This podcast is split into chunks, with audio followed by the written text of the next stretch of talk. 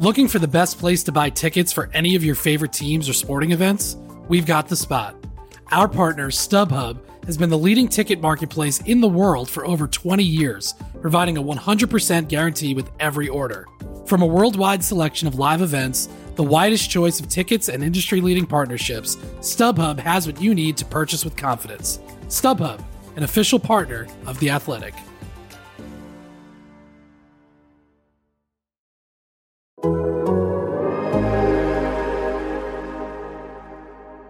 Hey folks, Joe Lowry here. Before we get into our Group G World Cup preview, I wanted to let you know that we will have a review of the USMNT's loss in the Gold Cup semifinal to Panama that happened on Wednesday evening. That's July 12th. We will get to that review and do sort of a Gold Cup look back, but it's going to be next week. It'll be coming on Monday to your feeds here because we've got to finish our World Cup previews first. We're in the groove. We're going to knock through Group G on this episode and Group H on tomorrow's show. And then again, stay tuned for that USMNT look back episode coming your way on Monday. All right, let's get to Group G. Roll the music.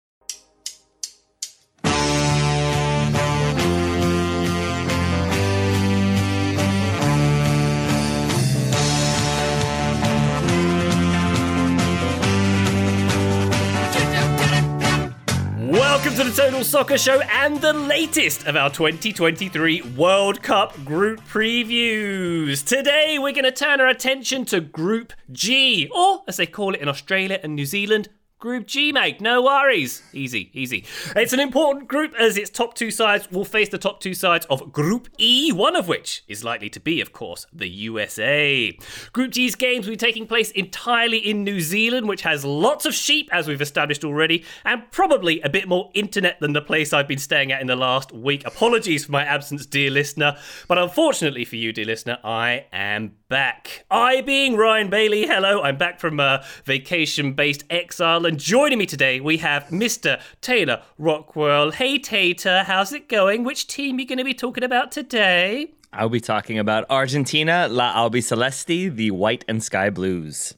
Wonderful stuff. You're looking forward to doing that? I, am assuming they're going to go as far as the men's team did in December. Oh, yeah. It's a lot. Almost, almost certainly, probably not. Uh, I'm really excited for this team and for my remaining team uh, I have a lot to talk about. I feel like you all might have to endure me going on for a good bit of time, which I guess is nothing new. There we go. Nice change of pace there. Also with us, a man who has uh, the other Antipodean nation in this group, Joseph Lowry. Uh, South Africa is the team you shall be uh, talking about today. Antipodean, is that in your lexicon? Because it is now. You're welcome. It is only because you used it on maybe the last show before you were stranded on an island for two weeks because of an airline strike. Ryan, I'm glad that you're back. We missed you very much. Thanks again to David Goss for filling in and Graham for picking up a little extra slack as well. Ryan, we're glad that you're back on a slightly larger and maybe more stable island. It's good to see you and, and good to hear your voice. Maybe. On the stable thing. Maybe. Antipodean, south of the equator. Huh? Uh, huh? Pretty huh? good, right? I'm learning things. My team, as you mentioned, is South Africa, nicknamed Banyana Banyana. Banyana, I learned, is a word that the Nguni, who are our native people in South Africa, use to mean girls. So I think that it's the same term for the men's team, just with the different word that means boys instead. That is South Africa. I'll get into a whole bunch more detail on them in just a few minutes. Wonderful. We look forward to that, Joseph, but not before we introduce in, uh, in our Group G preview our very own G, Graham Ruthven. Hello, sir. Who you got today? Hello, Ryan Bailey, and hello to your new friend Wilson that you have taken back from the shipwreck with you. I will be previewing Sweden. Today they go by the nickname Blågult, which translates as the blue and yellow. I seem to have a lot of these colour based nicknames in my previews. My final preview nickname tomorrow is slightly more interesting than this one. So I'm looking forward to that one, but I'll keep that one under wraps. Um, I just don't have anything else to explain about Sweden's nickname. They play in blue and yellow. That's the nickname. That's the team I'll be previewing. Well, looking forward to that, Graham, and incredibly proud of you for trailing future content. You're such a pro. You are the reason we get the big bucks around here. Uh, listener, I'm going to be telling you about my favourite country in the world where general competence and excellent organisation rule supreme. It's Italy, of course. I'm looking forward to doing that in this episode. Uh, for the record, their nickname is La Azzurri, which is the Blues. Uh, Gliazzurri is the masculine version of the men, obviously. Uh, we're going to go around and talk about our nicknames, the TSS nicknames for these teams as well. But not before I give a quick thank you, by the way, to David Gus, who very ably and um, proficiently filled in for me last week, despite pronouncing nicknames for England incorrectly and doing high pitched impressions of me. I, I no grudges here. I thought it was The impression was spot on. I don't know what you're talking Yeah. about, Ryan. We I all thought it agreed. was you. Yeah. Yeah. we all agreed. We basically thought it was you in that moment. Good stuff. I'm glad to hear it. Well, Taylor, why don't you take us back to the wonderful world of Argentina and give I us shall. your nickname for them in this I tournament? shall, I shall, I shall. But first, Ryan, I am happy you are back, but I'm especially happy you are back for this particular episode. Graham and Joe, we did specifically engineer Yes, this so did. that Ryan Yes, had to do did. Italy, right? Okay, cool. I just wanted to make sure that, that was a thing we did. Would you All right. expect anything else? I think we yeah. did also give you England to balance it out, but uh, you didn't get to do them. You do get to do Italy. So that makes me very happy. A team that makes me very happy is Argentina. I am super excited to talk about them. Their nickname uh, is La Albiceleste, as I said, because of their uh, their kit colors. I am calling them the USMNT. Uh, there are a lot of parallels between Argentina and the US men's team. Uh, I know it is not always popular to compare a women's team to a men's team or a women's player to a men's player, but I think it makes sense if you follow me here. Uh, they look Argentina ball dominant and very aggressive against comparable or weaker opposition. They look slow and ponderous against teams that are better organized or are physical and work hard. Uh, they look overmatched against teams that do what they are trying to do but do it better, exemplified by uh, Spain beating them 7 0. Their goals can be pretty, uh, but they're often very fluky, have a sort of fluke vibe to them. Their blocks, their deflections, their giveaways from goalkeepers. The players work really hard, have a good amount of quality, have a few difference makers, but still, as, as an overall program, have a ways to go before they are sort of top tier. But in the end, I think they are going to get out of their group, uh, which is one of the many reasons why I'm excited about them. Uh, really quickly, how they got here. They finished third at the Copa America Femenina tournament, um, which is their qualifier. Um, they were second in their group behind Brazil. They lost 4 0 4 0 to Brazil, which feels very USMNT. But then they beat Venezuela 1 0, Uruguay 5 0, Peru 4 0, lost in the semifinal to Colombia, but beat Paraguay in the third place game, uh, which is important because the top three automatically qualify. So they avoided any sort of playoff were able to get here directly, uh, the way the U.S. did in 2022, less so in 2018. Uh, so I think there are other uh, parallels between this team and uh, USMNT. I'll get to them later on, but for now, that is why I have nicknamed them the way I have. Very nice. Did this team also go out the Gold Cup far too early? Is that another parallel? Too soon, Ryan. Too Sorry. soon. I mean, if they played it, they probably would, yeah. So I mean, uh, yeah, it all balances out. It all balances out. Excellent. Joe, why don't you give us your nickname for South Africa? All right, I'm hitting South Africa as the Ghost Writers. I'll explain why now. They do all of the work, writing the book or the article. Oh, sorry, we had a day off yesterday, and I'm a little rusty. and Joe turned into purred happily. Uh, the thing about me is, I'm here. and I'll be telling you about South Africa, a team playing at the World Cup. The ghostwriters, they do all the work writing the book or the article while someone else gets the credit, right? That's that's how ghostwriting works.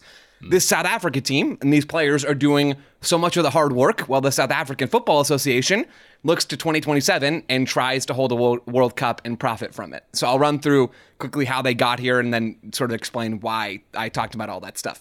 This is South Africa's second ever World Cup. The first was back in 2019 where they lost all three games and finished with a negative seven goal differential in a group with Spain, China, and Germany. I mean, that is that's a tough group. Like that is not an easy draw. And maybe this time around will be slightly better, maybe it won't be. I think this team does have some real quality, and we'll get on to that later. They got to this World Cup via last summer's AFCON. They topped their group, which included Nigeria, beating them two to one in the process. Then they went on to win the whole thing the whole AFCON tournament. There was the first ever AFCON win in 14 editions of the tournament. They beat Tunisia in the quarterfinals. That got them actually to the World Cup. Then they followed that up with uh, a win, and then they eventually get past Zambia and Morocco and beat Morocco in the final in Morocco to win that whole thing. So the big story for this team should be trying to take the next step on the field after an impressive AFCON win, after being at least present at the last World Cup. And I'll talk plenty about the on field stuff again, though. And I feel like this is a, a recurring thing for us because it is, as we're going through some of these things, it is important in the case of South Africa to talk about the off field occurrences too. This team has been in the midst of a pay dispute with the South African Football Association. SAFA, or I don't know if it's SAFA or S A F A. I'm going with SAFA because that is way more fun. There's been some uh, genuinely crazy stuff going on here. Maybe the maybe the craziest part was this South Africa team had a game scheduled against Botswana on July 2nd that was supposed to be a final warm up game for South Africa before going to the World Cup. I believe they have one more game scheduled tomorrow against Costa Rica as we're recording on Thursday, July 13th. But for that game against Botswana, 2023, thank you. Yeah, for the time capsule folks out there. The entirety, though, of this World Cup squad sat out that game against Botswana as a result of a lack of suitable pay and SAFA's decision to put the game at a stadium that isn't deemed suitable for any men's game of any you know, high reputation. So basically, South Africa then had to scramble to find players. They asked for the game to be pushed back about an hour so that they could go and snag players from local clubs. One of the players was 13. They ended up losing that game 5 0 and it essentially ended up being a waste of time in terms of World Cup preparation because the players, again, didn't play and made the sacrifice to give up a chance of, of getting further prepared for the World Cup. It's another example of these players being asked to do the heavy lifting on and off the field for these federations. So uh, it's it's frustrating. And in some ways, there has been progress, which I guess is good since that Botswana game. The Minister of Sport in South Africa got involved, urging the federation to meet with players and, and come up with something that would be somewhat sustainable, at least for the near future. Um, basically, the the South African Federation, or maybe it was the Minister of Sport, that part's a bit hazy, approached a foundation set up by CAF president Patrice Motsepe looking for money, and that foundation came through with like three hundred and twenty thousand dollars to be split between these players. Maybe there's a currency change there, but either way, they secured some money to go along with the money that's coming from FIFA and going directly to these players to try to provide some stability, but it, it, doesn't really speak to the longer side of things here, right? The longer term stuff is very much up in the air. And I said it briefly in the introduction, like this is a country bidding to host the 2027 World Cup. They they're the they're one of the other bids on the table along with USA Mexico, and this is how they treat their players. They they aren't seemingly willing very often to come to the table to talk. There are concerns again putting them in a stadium for this game against Botswana that's not where they put any men's games. Like there's just so many challenges to all this stuff. It's crazy. And in a lot of ways, I really hope this team shows out on the field later this month. Thank you very much, Joe. Uh, SAFA, Safa, Graham. That's a, is that a semi-offensive term for a person from South Africa, if I'm not mistaken? Uh, why are you asking me? I don't know. I think if you, a Safa, maybe uh, maybe I uh, will need to cut this onto the floor at some point. But uh, anyway, Graham, why don't you tell us about Sweden, the uh, the big shark in the tank of Group G? Is that what we can mm. call them? Yeah, or we can call them the Nearly Women, which is my TSS nickname. As you mentioned there, Ryan, Sweden are one of the superpowers of, of the women's game, but they do have a bit of a habit of falling just short. So they were World Cup runners up in 2003. They have finished third three times at World Cup level, including at the last World Cup in 2019 when they lost out to the Netherlands in, in the semi finals. They were also runners up at the Tokyo Olympics and the 2016 Olympics and they made the semi finals at the Euros last year. So you recognise a theme here, a common thread, and no team has played as many games as Sweden in the Women's World Cup without ever, ever winning the tournament. So that just underlines what I'm saying about them falling short quite often. Um, they looked very strong in qualification, where they won seven out of eight matches. They finished top of their group, um, and their only draw came against uh, Ireland, who I previewed earlier in last week. That's there's no shame in that. They're a decent team. Their recent form in tune-up friendlies hasn't been so hot though. They lost to Denmark and then they drew against uh, Germany and Norway. So those are difficult opponents. They've seemed to have given themselves quite a, a, a tune-up program ahead of this tournament, but nonetheless, it's. Uh, they, they haven't been racking up the wins recently. I wouldn't I wouldn't read read too much into it because when it has mattered most in recent years, Sweden have, have generally produced the goods. This is a squad with a lot of talent. They have a handful of truly world class players, so that is enough to make Sweden a threat on, on its own. But on top of this, Sweden are a team that generally is at least a sum of its parts. They, they do tend to achieve what they're expected to achieve. They have a manager who's been in place for a long time, they have an approach that works for them. And there aren't many teams at this World Cup, at least that I've come across, that seem to be as settled as Sweden are at this moment in time. So I have to admit, this segment, which is meant to be the story of the team, isn't really the most exhilarating or interesting with Sweden. I was struggling to find a really compelling thread. I found some stuff about the collapse of their domestic game in the in, in the domestic league in Sweden and that causing concern. But this is a preview of the national team. The national team is in pretty good shape, and yeah, they're just pretty settled at the moment. So they look to be in pretty good shape ahead of this tournament. Very nice. And extra points for you, Graham, for not um, referencing IKEA at all during that opening uh, segment there. Thank you very much. That's coming much. later. That's Oh, coming later. Good, good. I hope it will. And some meatball references. I wrote all my notes with the wee pencils we all steal. I love the uh, the little tape measures you get, which are so useless and break instantly in IKEA. Wonderful stuff. Uh, why don't I give you a little précis of uh, La Azzurri, the Italians? My nickname for them, Taylor, is popular music because they were a lot better in the 90s. Am I right? Am I right? Yeah, yeah, yeah. Were uh, they? I mean, they were and music was, is my opinion Okay. here, Taylor. Was, this is the case I'm building. Uh, I mean, I don't know. Creed, Limp Bizkit, they're all kind of throw, running around in the late 90s, right? Agreed. All great. You're right. You're right. all great. Um, Okay, cool, cool, cool. Good so- to know where your head's at.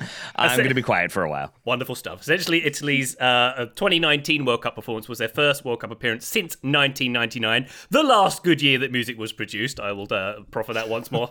um, Italy qualified twice in the 90s, in 91 and 99. They reached the quarterfinals in 91, the group stage in 99 as well. And then a huge desert, nada, nothing, niente, if we're going to talk Italian here. Uh, the Euros, they were also good in the 90s at the Euros. They were finalists in 1993 on home soil. They were finalists in 97 as well in Norway and Sweden. However, um, you can couch that info in the fact that the 93 edition of the Euros had four teams and the 97 had eight teams. But as I say, encouraged by that last World Cup performance, not so much by the last Euros performance are the Italians. We'll maybe get to that in a minute. But basically, my case here is that Italy, like music, went into decline after the year 2000. Now they're back on their feet. They're looking for a revival, just like the 90s. The 90s, Joe, we were talking about this before we recorded. They're, it's cool, right? I, I see you over there playing with your pogs and listening to your Hootie and the Blowfish on your Sony Discman, Joe. Is that right? Yeah? Yeah, 90s you, cool, you and? I had that exact conversation. I actually said all those things from the 90s. They're all very special to me. Almost as special as the fact that Ryan mentioning a desert, which I'm counting as our Arizona tie in for this episode. We are back on track, folks. We're back, baby. Wait, hold on. You can't have it both ways. You can't tell us there's no sand in Arizona and then claim the no. desert as an Arizona oh. reference. Sand is not the only thing that makes a desert, Graham. It doesn't just have to be like the Sahara. There are other kinds of deserts, and we have philosophical. those kinds. Agree, disagree. Snakes as well? Is that another thing? I mean, We do- we have sand and no rain. We have I think it's pretty much one and two. If I say a sandy place where it never rains, uh, I feel like you think the desert or, yeah, pretty much the desert. That's it. I have no witty uh, second thing. Wonderful. Taylor doesn't have a witty second thing. I win. To jump back in with the Italians, just a, a quick précis on how they got here. They topped UEFA, uh, their UEFA group, nine wins and one loss in that group. 40 goals scored and two against. They're only beaten by Switzerland, who got 44 goals in that group, by the way. It's interesting. I've seen, I've got first-hand experience with this. The way that women's soccer is slowly getting bigger in Italy. Uh, Serie A Femminile went professional in 2022. It was fast-tracked after the aforementioned success of the 2019 World Cup campaign when they went to the quarterfinals. Starting to get bigger crowds at Serie A games. uh, uh, Catching up with the rest of Europe, I'd say it's not quite at the level of uh, England and, and, and Spain in, in that respect, but Italy's always catching up with the rest of Europe. If you're going to ask me in that respect, um, This may have FIGC been a mistake to give Ryan Italy. I'm now realizing. I'm now realizing. I'm getting less subtle. Uh, the Italian FA has sort of been criticised for a lack of investment in the women's game, but that is getting better. And Milena Bertolini, eh, the the coach of the Italian side, sort of recognises that Italy is behind in Europe. She says we're growing and will gradually be able to bridge the gap that separates us from top tier selections. To succeed, we need to continue and invest and work at 360 degrees, just like England did, which has an incredible following when it plays. In order for movement to grow, no aspect must be overlooked. But you'll look at the um, Champions League quarterfinals. Roma hosting FC Barcelona this season with uh, over 40,000 fans at the Olimpico. So things are heading in the right direction for Italian soccer for the women's side, definitely. But as I say, like the men's team, they miss a lot of World Cups. Boom, boom. Uh, 2019, the first World Cup since 99. Uh, they knocked out the European Championships, as I mentioned afterwards there. So now very much the stage is set for this team to have a point to prove. They're in successive World Cups for the first time, bouncing back from a bad Euros. They have to try and do something positive, Taylor, for the nation. They have to try and make up for the fact that they have the world's worst person as a citizen, Giorgio Chiellini. They've got to try and get some positive PR for the nation. This is their stage to do so. Definitely a mistake. Yeah, I, I think he's. I think he meant to say uh, the world's greatest hero, Giorgio Chiellini, who's a totally fair defender who does everything by the book. Mm, no. All right, so that is Italy. Let's take a quick break. We've got plenty more to talk about from this group. We're going to talk about the coaches, the tactics, the key players, the VSPs. You've been here before, listen. You know how this one rolls. Back after these messages. Looking for an assist with your credit card but can't get a hold of anyone? Luckily, with 24 7 US based live customer service from Discover, everyone has the option to talk to a real person anytime, day or night. Yep, you heard it right. You can talk to a real human in customer service anytime. Sounds like a real game changer, if you ask me. Make the right call and get the service you deserve with Discover. Limitations apply. See terms at discover.com slash credit card. This episode is supported by Season 3 of FX's Welcome to Wrexham. Celebrity owners Rob McElhenney and Ryan Reynolds' small town Welsh football club has finally been promoted into League Two after 15 seasons in the National League. Dedicated staff and supporters celebrate the city's return to glory while bracing for the newfound challenges that come with being in a higher division. Will Wrexham AFC stand up to the challenges and rise again into League One? FX is Welcome to Wrexham. Catch all new episodes Thursdays on FX. Stream on Hulu. Total Soccer Show, welcome back to our World Cup Group G preview. Let's talk about the coaches, maybe a bit of tactics as well. Taylor, take us to mm-hmm. the wonderful world of Argentina's management structure. I shall do so. I shall do so because I found it really, really interesting. Uh, Argentina is managed by a gentleman whose name I might mispronounce, but I think it's Herman Dario Portanova. Uh, Herman spelled like German. Uh, he's a 49 year old Argentine manager, retired as a player, former professional in 2003, took over the Argentina gig in 2021. And there's not a ton of information on him like directly available, but digging a little deeper, uh, prior to that, he managed a small club called UAI Urquiza in Argentina. I was not familiar with them at all. I'm guessing you all probably are not either. I'm guessing most people are not, but this is where things get very interesting to me. So they are a club uh, founded as a men's team in, ni- in the 1950s by railroad workers. The men's team exists around the third division in Argentina. Generally, they're there, sometimes second division, mostly in the third. But the women's team is the difference maker. They've won the league title five times. They've competed in the Copa Libertadores. Uh, for a comparison, the league, the women's league in Argentina, has been won 27 times by Boca, 11 by River, and then five by UAI or Urquiza. So you have the two biggest clubs in Argentina winning most of them. Then you have this upstart team and when they won, they won it five times in eight years with Herman Dario uh, Portanova as their manager. And they basically became the club that was responsible for developing a ton of young Argentine talent before they moved to, say, River and Boca or abroad. Uh, and this present team has two players that still play for them, and then eight players that have played for them all under uh, Herman Dario Portanova. So 10 players in this squad have played for him at various points in their club careers, which to continue the USMNT comparison, reminds me of 2002 under Bruce Arena, where he had UVA grads and DC United players in there. And it just feels like there's a ton of familiarity between the coach and the players and the players themselves uh, in terms of how they're likely to play. Uh, they have messed around with a back three, but that is when they were trounced 7 0 by Spain. So I'm guessing we don't see as much of a back three, back five in this one. More likely is that they're going to go with a 4 3 3 with Lorena Benitez as the deepest midfielder. It gets listed as a 4 2 3 1 a lot, but she is definitely the, the single pivot when they're in possession. Uh, Daiana Falfan will be on her right. She does a lot of the defense defensive tracking and defensive covering. Uh, and then Florencia Bonsegundo, I think, is one of their most important players. She'll be on the left side of that midfield three, uh, but in a more advanced position. That is my guess. Defensively, it's more of a 4-4-2 mid-block most of the time. Bonsegundo joining the striker, who is likely Mariana Larroquette, uh, and they're going to press high intermittently. That seems to be when they create most of their chances is when they do press for like five and ten minute spurts and force turnovers deeper.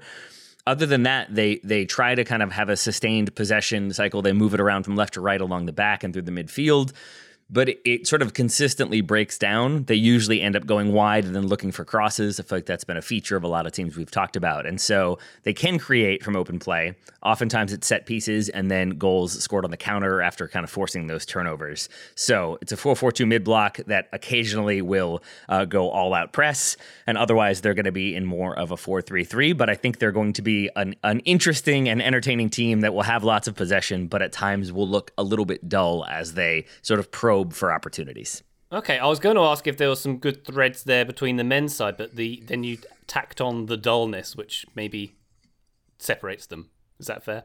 I mean, I feel like Argentina sometimes look look dull. I mean, I, I, think you know, and then they lose to Saudi Arabia, so you never know. Sometimes they don't take their chances, and sometimes when they do, they don't create enough to make things happen. Uh, that said, they are the reigning World Cup champions, so yes, the men have done just fine in terms of figuring a way uh, through defenses. The one I would say difference that probably matters is that Argentina is certainly on the women's side not a powerhouse. They're not sort of an unheralded underdog sort of team. They've they've been in World Cups before. This is their second straight one. They've uh, competed plenty in in the Copa America uh, as well as other regional competitions. So they have experience, but they're definitely not going to be the team that everybody sits deep and is terrified of because Lionel Messi is there. They will have, I think, more opportunities because teams will be a little bit more open and I think try to be more aggressive and more dominant in possession. And I think that will create opportunities for Argentina as well. Amazing scenes, Tater. Thank you very much. Hmm. Joe, let's hear a bit about South Africa's coach and the way they're going to do it on the field. South Africa are coached by Desiree Ellis, 60 year old manager from South Africa. She played for South Africa, was a captain, and an excellent player in her time, was nominated for African Women's Footballer of the Year. She retired in 2002, started coaching, eventually took charge of South Africa in 2016 as an interim manager, taking over for Vera Pauw, who's coaching Ireland at this tournament. Graham, I don't remember what group that was, but Graham did talk about Vera Pauw and some of the the difficult and strange things surrounding her in Ireland at this tournament. Um, Ellis ended up taking over for Pauw after the team's group stage exit at the 2016 Olympics. So she was in that interim role for a while, was given the permanent job in 2018, got them that AFCON win that I mentioned earlier last year, and then to a World Cup in the process. So, you know, by and large, it has been a hugely successful spell for Ellis, certainly in terms of winning that, that tournament in Africa, and now qualifying for this competition. Tactically, South Africa are not really in a position to dominate games against the elite. They, they won't dominate a lot of those, but there is a real intensity still in how they play. That's maybe the thing that stood out to me most from watching this team. They defend in mostly a 4 4 2 under Ellis, but some you know, 4 3 3 or 4 5 1 as well, with the wingers falling back. And, and instead of having that midfielder join the striker in the front line, they might keep that player a little bit deeper. They're very fluid in how they defend, which can be a really good thing with players stepping forward to mark a player in their zone. It's not it's not full on player to player defending, but it is a lot of player oriented defending. So if somebody, if Graham's a, a, left back and Ryan's making a run up the right wing, so the left side for Graham, the right side for Ryan's team, like Graham is going to step forward. He's not just going to stay and wait and backpedal and backpedal. Even if Ryan doesn't have the ball, well, I don't know, Graham. I, Graham's just trying to get nutmegs out no, here. So that, maybe that was a bad example. uh, he's not. He's not just going to drop and drop. He's likely to step forward in those moments and try to apply some pressure. So at times, the way South Africa defend can look pretty scattered with players running all over the place and, and trying to keep up with their opponents. But it can be effective as well and kind of throw people off their game. So they won't intentionally overextend against really good teams, but they clearly do want to break up field even when they're back in a lower block. Like they, they don't want to be there. They're not comfortable there. They want to step out. They want to put on a little bit of pressure at least and then transition into the attack. And when they do attack, they tend to be pretty direct with the ball. They'll, they'll hit a couple of safe passes between goalkeeper and center back and, and to the other center back maybe, and then boom, they'll go for that direct ball to a winger or a checking striker. Lots of quick combinations in midfield, want to move the ball field out of that area really as soon as possible and break into the attacking half and into the final third. The wingers and strikers focus really on running into the depth, like running into that, that depth behind the opposing back line. They have plenty of players. Thembi Kgatlana, who plays for Racing Louisville in the NWSL, is one of those uh, who can cause real problems for opposing defenses in that part of the field. Uh, another player who I think can do some of that is Hildah Magaia. she's someone to watch, and I'll talk more about both Kgatlana and Magaia later on in the key players section. They can cause real problems running and being a bit more direct. So coming into this World Cup for South Africa, I think they'll have to be very sharp in possession. And, and maybe the, the most important thing for them is purposeful and, and organized in their own way. Like even with that player oriented defensive scheme, like organized and compact enough to limit really high quality attacking chances for their opponents. But I mean, I think they've got at least a little bit of a shot. I don't think they should be favored to get out of this group, but I don't think this is the hardest group of this World Cup. And South Africa have shown that they can find some success in tournament play, thinking back to AFCON, and they have a way of playing. We'll see if everything comes together and, and leads to some success in this group. Joe, uh, arguably the weakest team in this group, certainly by ranking. You've mentioned uh, things about organization and a scattered defense. That makes me slightly concerned for this team. Yeah, yeah. Do you think there's the potential for some beatdowns here? Th- there is absolutely the potential. Like it, it's this double-sided coin of in one reality, and I don't think this is the most likely one, but in one reality, like I just said, it's possible that things come together and they're sharp and, and, direct and quick in possession, and they have the quality and the athleticism and some of the technical ability to punish teams in transition or with that direct play in possession. That can be effective in their defensive approach, even though it's a little bit scattered. It could be like positive chaotic energy, right? Where it's like confusing for the opposition and they can't truly train against it right in training coming into these games for Argentina and Italy and Sweden, right? So there could be an edge there. I do think the more likely outcome is that South Africa struggled to defend against some of these teams and they're not super dangerous on the break, but it is possible, if not likely, it is possible that things go the other way and, and we do see some success for South Africa, at least relative to 2019. Wonderful stuff. Thank you very much. Uh, Graham, might tell us a bit about the coaching and the approach of the Swedes? Okay, so Peter Gerhardsson is the Sweden head coach, and he's been in charge of the national team since 2017. So women's football fans out there will be familiar with him. Certainly, Sweden fans are familiar with him. They have developed a lot under his control, and he has a contract until 2025. So the National Federation are pretty happy with him at the moment, and it would take a disastrous World Cup, I think, for that situation to change. He is a, a very understated person. I watched a few interviews with him you don't get a huge amount out of him in those interviews and in the press conference. He doesn't give much away on the touchline either, but he seems to be a pretty safe pair of hands, and, and that's been a good quality for him so far. Um, in terms of tactics, Sweden are expected to play in a 4 2 3 1 shape at this World Cup. That is the formation they've used, used most frequently this year. And if we go back through past tournaments, that tends to be what Gerhardsson sees as his default setting. So I think it's safe to assume that will be the main framework for this World Cup as well. In terms of Sweden's general approach, they will dominate possession in most matches that they play, but that does often happen due to the talent advantage that they have over their opponents. In matches against similar caliber teams, they will focus on counter pressing and then playing directly into the attacking areas at speed. They are very aggressive with the number of passes they play into the final third. They could certainly do with being a bit more ruthless in front of goals because they are underperforming, excuse me, their XG over the last 12 months by quite a distance. But nonetheless, they do have an attacking threat. They like to create overloads. They like to get numbers forward. Uh, on one side, they like to keep the pitch nice and wide. And then on the other side, they will play a little bit narrower, mainly to get the best out of a certain superstar that I will mention later on. Um, there is also a fluidity to the Swedish attack, so you'll have players changing position throughout matches, which obviously makes it very difficult for opponents to keep track. And they are a team that likes to make good use of quick switches, so they will build up play down one side and then very quickly go over to the other side where they will have, in theory at least, more space and time to push further forward or even get into the box, get a shot away, make a final pass, whatever. So they are a team that will challenge you in a number of different ways as an attacking threat. That is where they are strongest. Defensively, they press high up the pitch. They want to win the ball back in midfield or in the opposition half. The 4 2 3 1, it will usually become a 4 4 2 out of possession, which makes them compact, more difficult to play through play through in the middle of the pitch. So the idea is that they force opponents out wide, um, or if they try to play through Sweden through the midfield, they will have the numbers to swarm them and win the ball back. So, generally speaking, it's a pretty solid approach for Sweden. They have used this approach and shape for the majority of his time in charge, of Gerhardsson's time in charge, I should say. Um, and this could be this generation of Swedish players' last chance to, to, to win a World Cup because there is a gener- generational transition coming at some point soon. But for this tournament, everything to continue the theme uh, of that I've, I've, I've already laid out with Sweden. Everything seems to be in pretty good working order. They are pretty set for this tournament.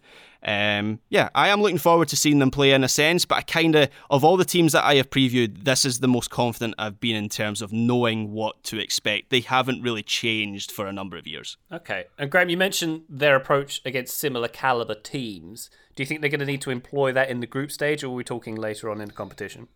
Yeah, I think later on in the competition is where they will. They're they're in the US side of the bracket, right? That's that, correct. That's um, yeah. So certainly against the US, the US probably dominate the ball in that game. Although Sweden will will have possession themselves, but nonetheless, we'll see more of that counter pressing and aggressive attacking style of play against teams like the US and in, in, the in the knockout rounds. Wow. So the the uh, T- TLDR for Sweden is everything's fine, and Graham's confident about you. I like that. I'd, uh... Yes, that, that's probably the worst thing about their World Cup prep. Actually, the fact that I am confident that that's a bad sign. So you're feeling unconfident about your confidence, to uh, be clear. Exactly. That's that's that's where I sit most of the time anyway. Okay.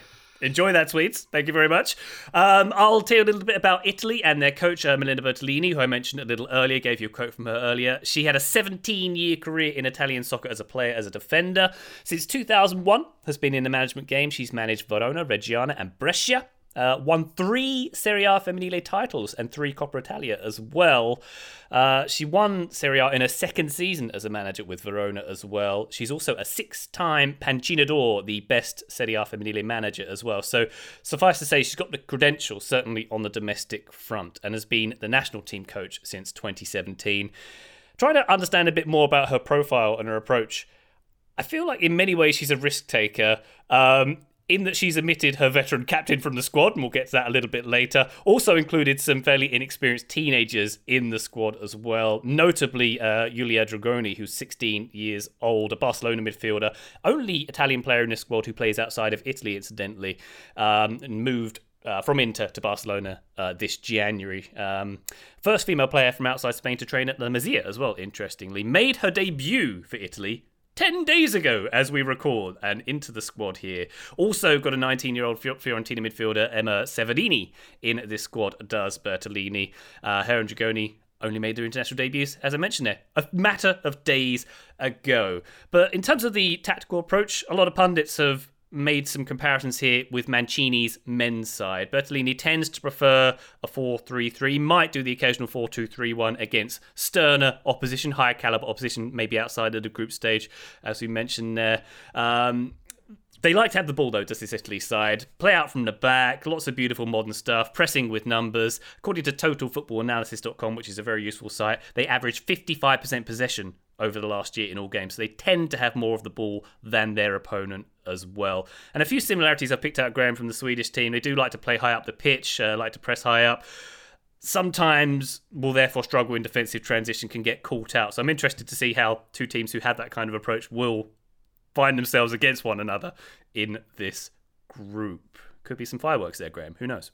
Yeah, it could be the standout match of, of, of this group, not just in terms of the tactical approach, but the talent as well. Italy seem to be on an upward an upward curve. So yeah, I'll be circling that one in my calendar.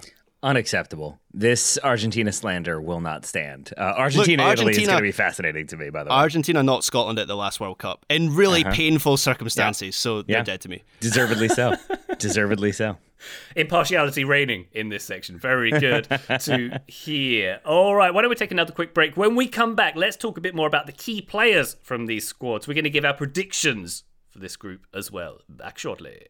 Looking for an assist with your credit card, but can't get a hold of anyone? Luckily, with 24 7 US based live customer service from Discover, everyone has the option to talk to a real person anytime, day or night. Yep, you heard that right you can talk to a real human in customer service at any time. Sounds like a real game changer if you ask us. Make the right call and get the service you deserve with Discover. Limitations apply. See terms at discover.com/slash credit card. This episode is brought to you by Michelob Ultra, the official beer sponsor of the NBA. Want to get closer to the game than ever before? Michelob Ultra Courtside is giving fans the chance to win exclusive NBA prizes and experiences like official gear courtside seats to an NBA game, and more. Head over to MichelobUltra.com slash courtside to learn more. Total Soccer Show, welcome back to our Group G preview. We're all having a lovely time here. Joe hasn't put down his pogs yet. He's still playing with his 90s stuff, but we'll uh, we'll get him undistracted to talk about key players very shortly. In fact, Joe, why don't you do that right now? Let's talk about the key players from the South African side. If you just put down those pogs, do you know what pogs are? By? No, no, I, I won't. um, no, that was a no to I won't. I I've heard of Pogs before. Is it like a little game that you have? I don't know what I don't know what it is. Like a little handheld game. It's, it's very it is? Analog. Yeah, no, no, it's that. You're nailing it, Joe. Keep keep describing what you think Pogs is based on it being a handheld game. No, I'm good. I'm gonna I'm gonna move past that. Um, it's like this- little, isn't it like little like cardboard discs that you have to like slam or Yeah. something like that, and you collect as many as you can. It's it's Joe. Don't worry about it. You're fine. You do hold Okay. them in your hands, Joe. Ah, see, Mm-hmm. nailed it. Crushed This it. reminds me of uh, Back to the Future 2 when the kids go up to the uh, the, the, the arcade game and they're like, "Oh, you have to use your hands. use it's like your a baby's toy." Um, should I start talking about South Africa now, or should that come yeah, later? go on. Please. Yeah, go Okay, on. I didn't know if Graham wanted to do a Marty McFly monologue for a while or what. Um, I'll save that right. for Patreon. fair, fair enough. Uh, on this 23 player squad for South Africa, all but seven players play in South Africa, which I, I think does give a little bit of an idea generally of the level of this team, right? You mentioned them as, as the lowest ranked team coming into this in Group G. I'll run through those players now. One of them plays in Spain with Eibar. That's 37 year old center back Noko Matlou. One plays in Italy with Sassuolo, 30 year old midfielder Refiloe Jane. One plays in Scotland for Glasgow City, 25 year old midfielder Linda Motlhalo. Graham, I might come back to you on Glasgow City in a moment. Two play in Mexico. That's 29 year old forward Jermaine uh, Seoposenwe, 20 and 22 year old forward Nicolo Sasane. One plays in South Korea. That's 28 year old forward Hildah Magaia, who I mentioned earlier. And one plays you're in just reading the Wikipedia page. no, no. I think it's relevant to apply th- this context for folks uh, who, who don't know some of these players.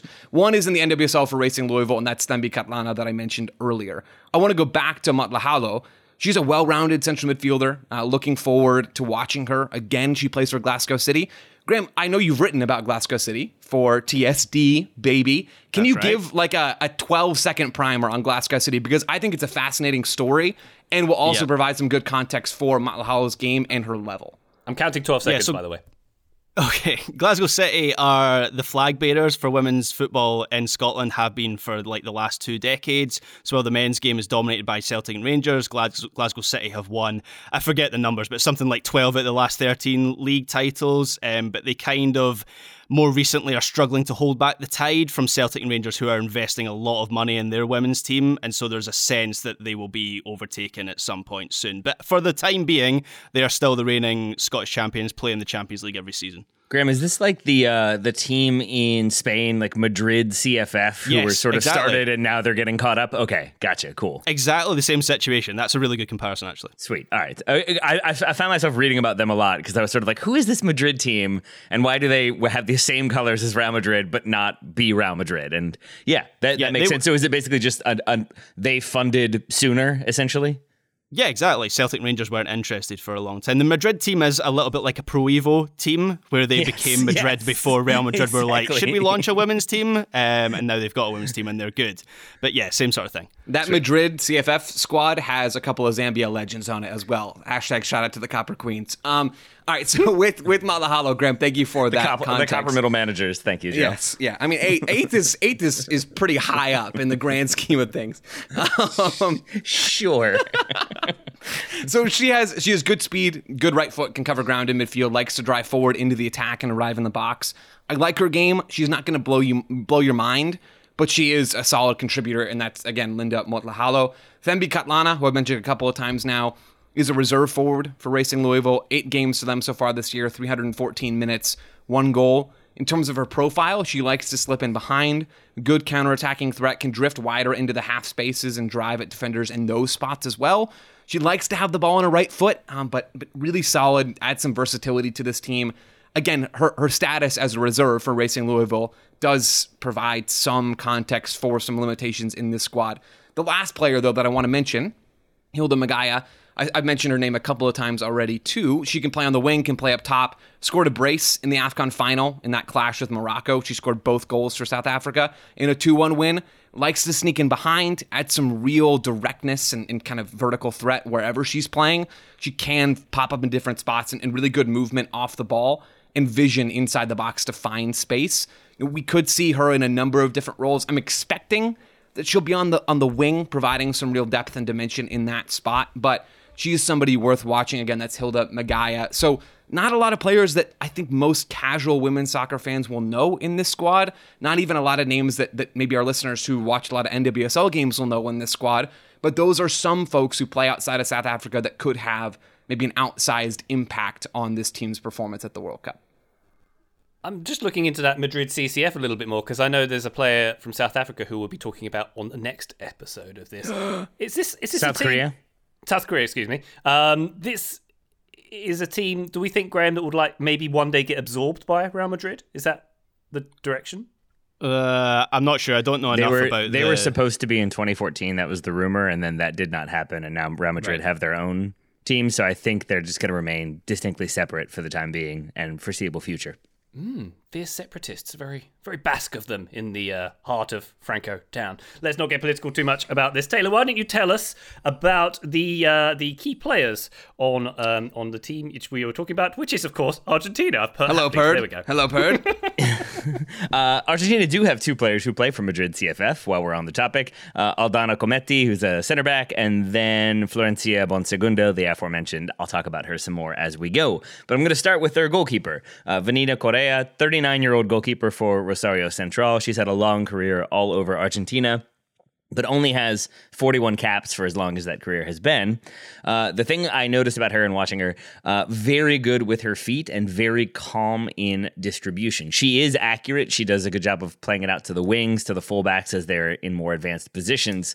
But a lot of the time, she will, I mean, not a lot of the time, but often enough, she will wait for the opposition players to get pretty close and then either try to bend it around them or sort of lob over them. And so, in that way, I think facilitates the build out because she pulls players in and then has good distribution. Also, a fine goalkeeper as well. Ahead of her, uh, the likely center back pairing would be Miriam Mayorga and Aldana Cometti, the aforementioned. Um, they have very good defensive numbers when it comes to duels one as well as aerials one. They are fine, if unremarkable, in possession. Uh, they will keep the ball, they'll move it, they'll find good passes, but I don't think of them as very adventurous in that passing. If they do go long, it's usually sort of hopeful balls into the channels, less so balls pinged into feet, which is a shame because the players ahead of them are very good on the ball, starting with Mariana Larroquette.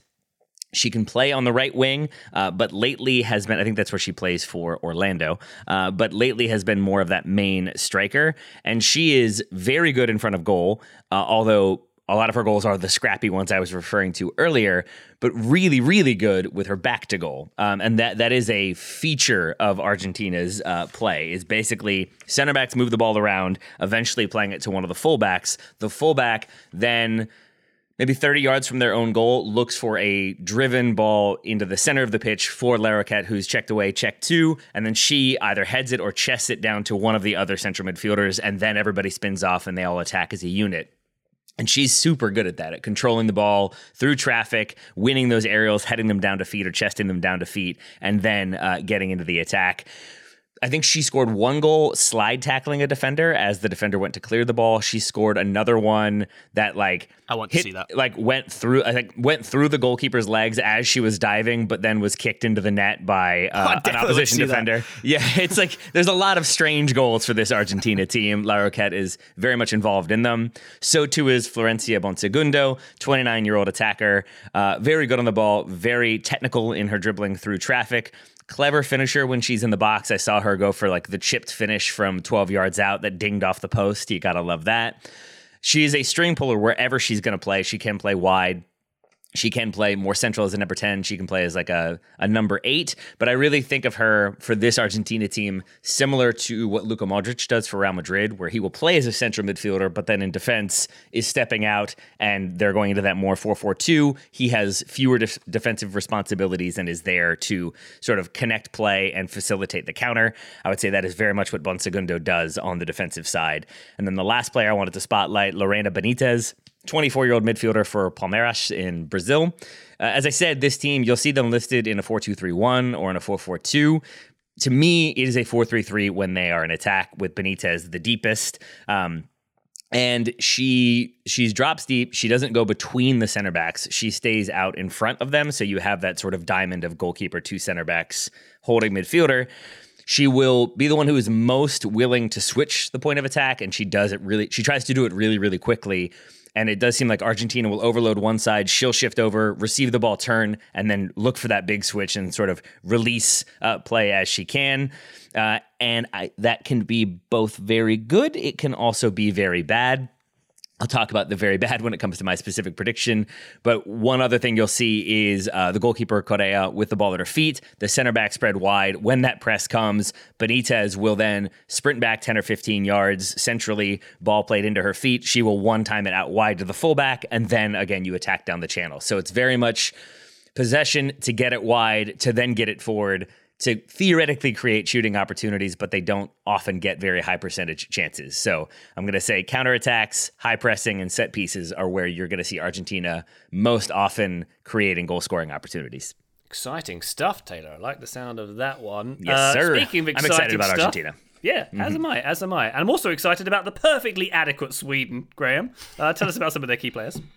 Yeah, so there's only one place to start when highlighting key players key players for Sweden, and that is with Fridolina Rolfo, who scored the winning goal in this season's Champions League final. Rolfo's actually been playing as a left back for Barcelona recently, but she will be used in a more advanced role at this World Cup, probably on the left wing, where she'll have the freedom to move inside and link up and be creative from there. So she's a bit of a reverse Crystal Dunn, basically, for Sweden. Um, she is crucial to the way that Sweden move the ball forward and progress the ball. She is a rare breed, Rolfo, in that she's very good at breaking the lines through her use of possession and her passing but she's also excellent at carrying the ball as well and bursting into space. So I, I think with a lot of midfield players, although she'll be um, more positioned on the wing, even though she'll play a lot centrally. I think that's quite a, a rare quality to be good on on on at both things um, with the ball. Up front, Stina Blackstenius will be Sweden's starting number nine. She plays for Arsenal, where she enjoyed a good season last season. She has very sharp reactions inside the box. Um, she can play at pace. She's tenacious, so she'll be very dangerous in the final third. Uh, Sofia Jakobsson will probably start on the right, and what she offers to the Sweden team is pace. That's the main reason she's in this team. So Sweden will sometimes use that switch that I was talking about earlier to get Jakobsson into space, where she can then steam forward into the box and do something with the ball. Um, Asllani will operate in the in the number ten position, where she can find pockets of space, and she will do a lot of drifting depending on where she sees areas to exploit the, the, the, opposition team. She is excellent at linking the midfield with the attack, and, and she will move to one side or the other. She can go either to the left or the right. And the reason she does that is to create passing triangles and options. And it's quite common to see Sweden kind of bounce passing or passes around those triangles with Asllani involved and then play that switch to the other side. That's something that I noticed when I watched them. They do that quite frequently. And then looking at the defence, Magdalena Eriksson will play in central defence, and she is one of the best in her position. She could collect her 100th cap for Sweden at this tournament. She's currently at Bayern Munich. She played for Chelsea, so she is certainly proven at the top level, um, and she's good in the air. She is good in a just like traditional defensive sense, and um, provides Sweden with some steel at the back, but is also central to the way that they play out from the back. And it's common to see Eriksson play long passes forward into the wide areas, in particular with those big diagonal balls from defence to get things moving quickly from defence into the attack. Um, Caroline Seger, um, who is Sweden's most capped player in history and has 230 caps to her name, um, she hasn't been, uh, excuse me, she has been included in the squad. There was some debate over, over whether she would or not. This will be her fifth World Cup, which is remarkable. 13 other players from the 2019 World Cup are back in this squad, but Hanna Glas is one player who is missing through a, a bad injury, so she won't be taking part in this tournament. That's obviously a shame, but this is a, a, strong Sweden squad with a lot of quality, a lot of experience. I think they'll finish top of this group.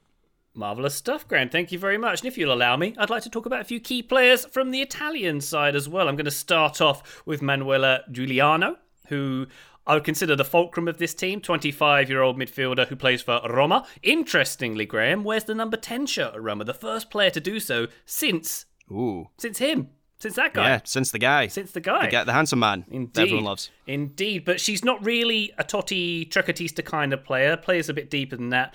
Cites Andrea Pirlo as a key influence, does Giugliano. Um, I think maybe more of the Jorginho metronome spraying about kind of thing is the vibe you think of when you think of this player. Sits in the defensive midfield in the 4 4 3 4 3 3.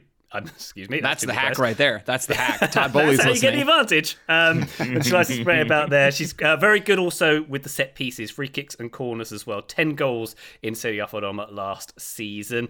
Uh, I'd also like to highlight the veteran striker Christina, Cristiana, Cristiana, excuse me, Girelli, who is a forward for Juventus. Eight goals in qualifying. That's 20% of Italia's Italia's Italy's qualifying goals. Goodness me, can't speak today. She is often relied upon and will be relied upon more so at this tournament because of the absence of Martina Piemonte of AC Milan, who was a key competitor for this position, but has been left out. I'll get to that a bit shortly. So it's all going to be about Girelli up top. Uh, a few other players I'd like to highlight as well. Arianna Caruso, Juventus' midfielder. A lot of Juventus and Roma in this squad, by the way. She uh, will play on the left side of midfield in a 4-3-3. Seven goals in qualifying, a key playmaker for this team. Also on the left side, we've got Lisa Boattin, who's left back for, once again, Juventus. So a teammate there on the left side. She's got 34 national team caps. So Caruso and Boattin, uh, familiar with each other at domestic level. Combining on the left side would be key during possession moving forward for this team. And Elisa Bartoli, who's the most experienced centre back in this team, a Roma player once again, who's going to be important because of another omission I'll get to shortly. And also, I'd like to highlight Martina Lenzini, who's a centre back uh, from Juventus. So it's going to be Bartoli and Lenzini, I would imagine, who are going to be the starting centre backs in this squad. She is of Juventus fame, stepping into big shoes as captain, leader, legend. Um, Juventus defender Sara Gama has been omitted from this squad. I mentioned earlier that the coach here. I think is a bit of a risk taker. Left out basically two of the biggest players here. The biggest one, arguably, is the aforementioned uh, veteran national team captain uh, and Juventus captain as well, Sara Gama, who's been omitted. She was omitted from the preliminary 32, not just the 23 as well. Um, the coach, Bertolini, said that she left out Gama because of technical, tactical, and physical factors. Uh, Gama said on Instagram, So everything. yeah, basically because Every reason. because of all the reasons. left. Exactly that. Exactly that. Uh, Gama said, "I accept the choice, despite the bitterness of these difficult hours due to the methods and times with which this decision was communicated to me. Hmm, sounds like it was maybe not communicated in the most uh, honourable way. I gave everything in the 18 years spent in national team since I wore the blue shirt for the first time in 2005. So." Not a happy bunny there. Neither is Martina Piemonte, the aforementioned striker of AC Milan, who's been basically in incredible form for Milan this season 13 goals and 4 assists for the Rossoneri, but has been left out of this squad as well. Uh, according to Total Football Analysis, who I referred to earlier, uh, Piemonte has a higher XG goal rate. Uh, it's 9.7. That's higher than uh, Alessia Russo. It's higher than Alexandra Popp. Uh, so interesting that she's been left out. Basically, Joe, this is leaving out two Landon Donovans out of this squad. It's insane what's going on here. I'm uh, I'm not sure, but hey, you got to take risks to win big. Is that what they say in business? Yeah, Yeah. Or- That's a or business just, Or thing. just play your best players. That would work as well. another Graham, that would do. work as well. Yeah. Did you remember mention Barbara Bonansea in there as well? Because she's another one. That's one of the names that I know for Italy. Who I, I think last time I previewed them, I got very excited about her and thought she was going to be a breakout star. And she also not on this roster. Definitely, mm. definitely some rolls of the dice here for Italy. The times they are a changing, as Bob Dylan once Yeah, said, man. Tater. They are very Yeah. much changing in the favour of untested teenagers rather than veterans in this Italy squad. So we shall see how that one pans out. Sure, it'll be great. Um, I would like to go round the horn one more time with our very specific predictions for this group. Why don't I get the goals, uh, the, the party started, I should say. For Italy, my very specific prediction is that Italy will not have a goalless game in this group. BTTS, baby, in every single game. Both teams to score for you uh, gambling uh, fiends like me. Uh, I mentioned they, they kind of got an, embarrass- an embarrassment of riches going forward. They got Girelli, as I mentioned earlier, Giacinti. They've got quite a lot of midfield playmakers and goal scorers in potential there. 40 goals in UEFA qualification, as I mentioned. Um, uh, uh, yeah, and, and, and Anna Maria Serturini is another player who can get, get goals from from from from the wide areas as well. Basically, goals coming from all over the field, but also, as we mentioned, this team does play a high line. They've conceded in four of their five games this year. They conceded in all of their Arnold Clark Cup games uh, back in the winter, back in February. But they scored in all of them too. So that's my prediction: is there's not going to be any goalless games. There's not going to be any teams that don't score in games face uh, involving this Italy team. There you go, Tater. What's your VSP for Argentina?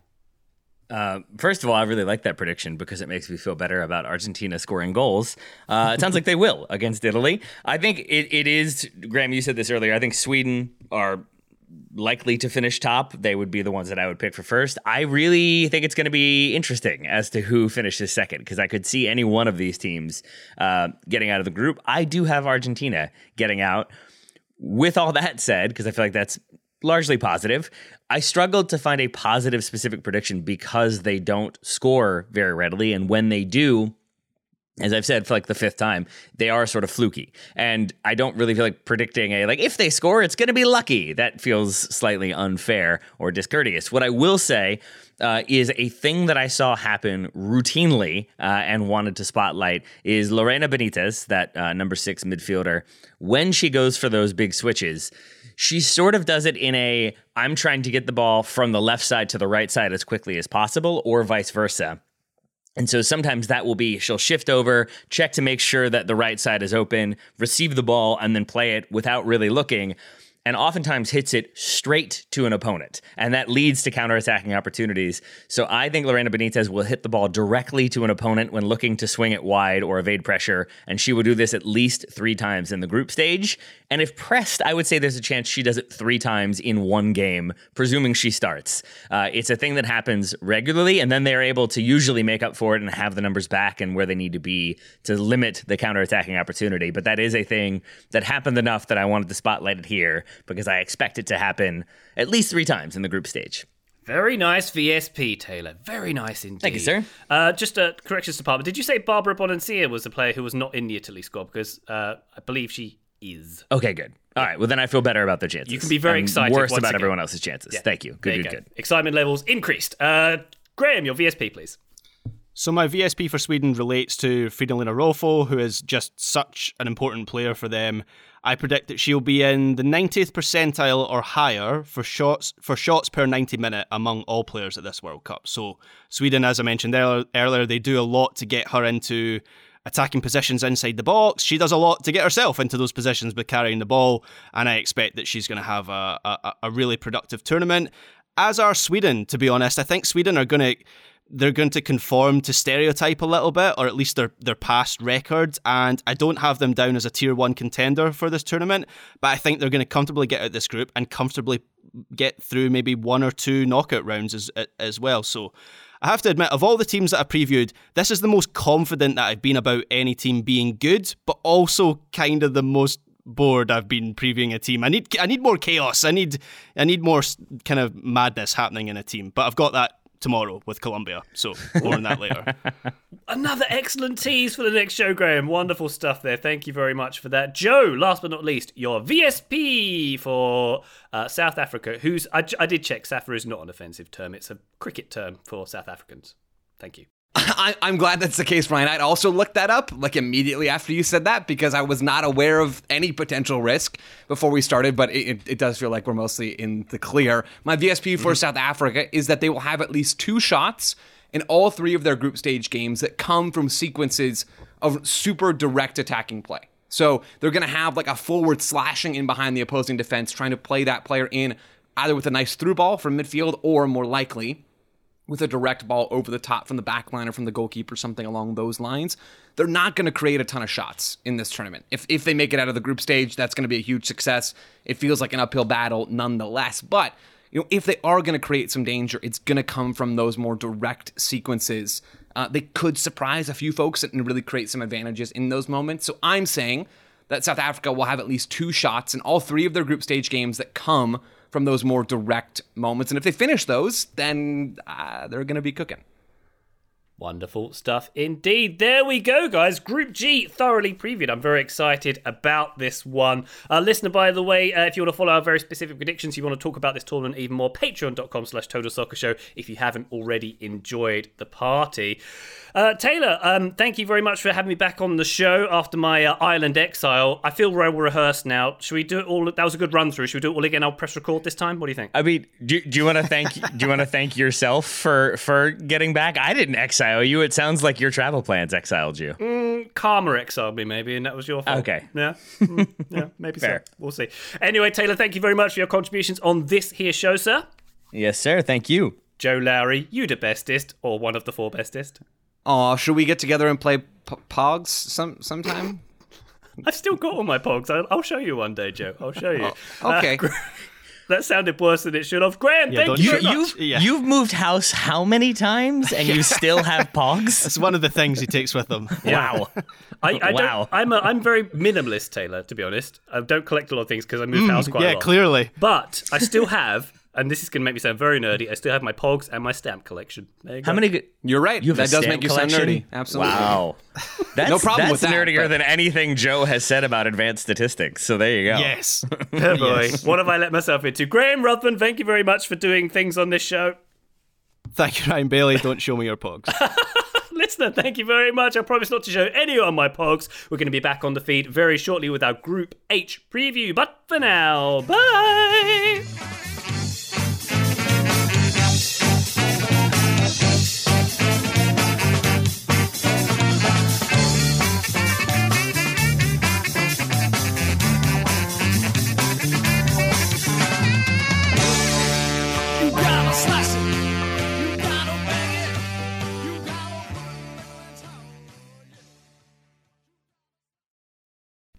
As you've probably heard by now, we've teamed up with BetMGM this season. We'll be using BetMGM lines to make all of our picks, and we'll have special offers for our listeners each week. If you haven't signed up for BetMGM yet, use bonus code The Athletic, and you'll get a one-year subscription to The Athletic, plus up to a $1,500 first bet offer on your first wager with BetMGM. Here's how it works.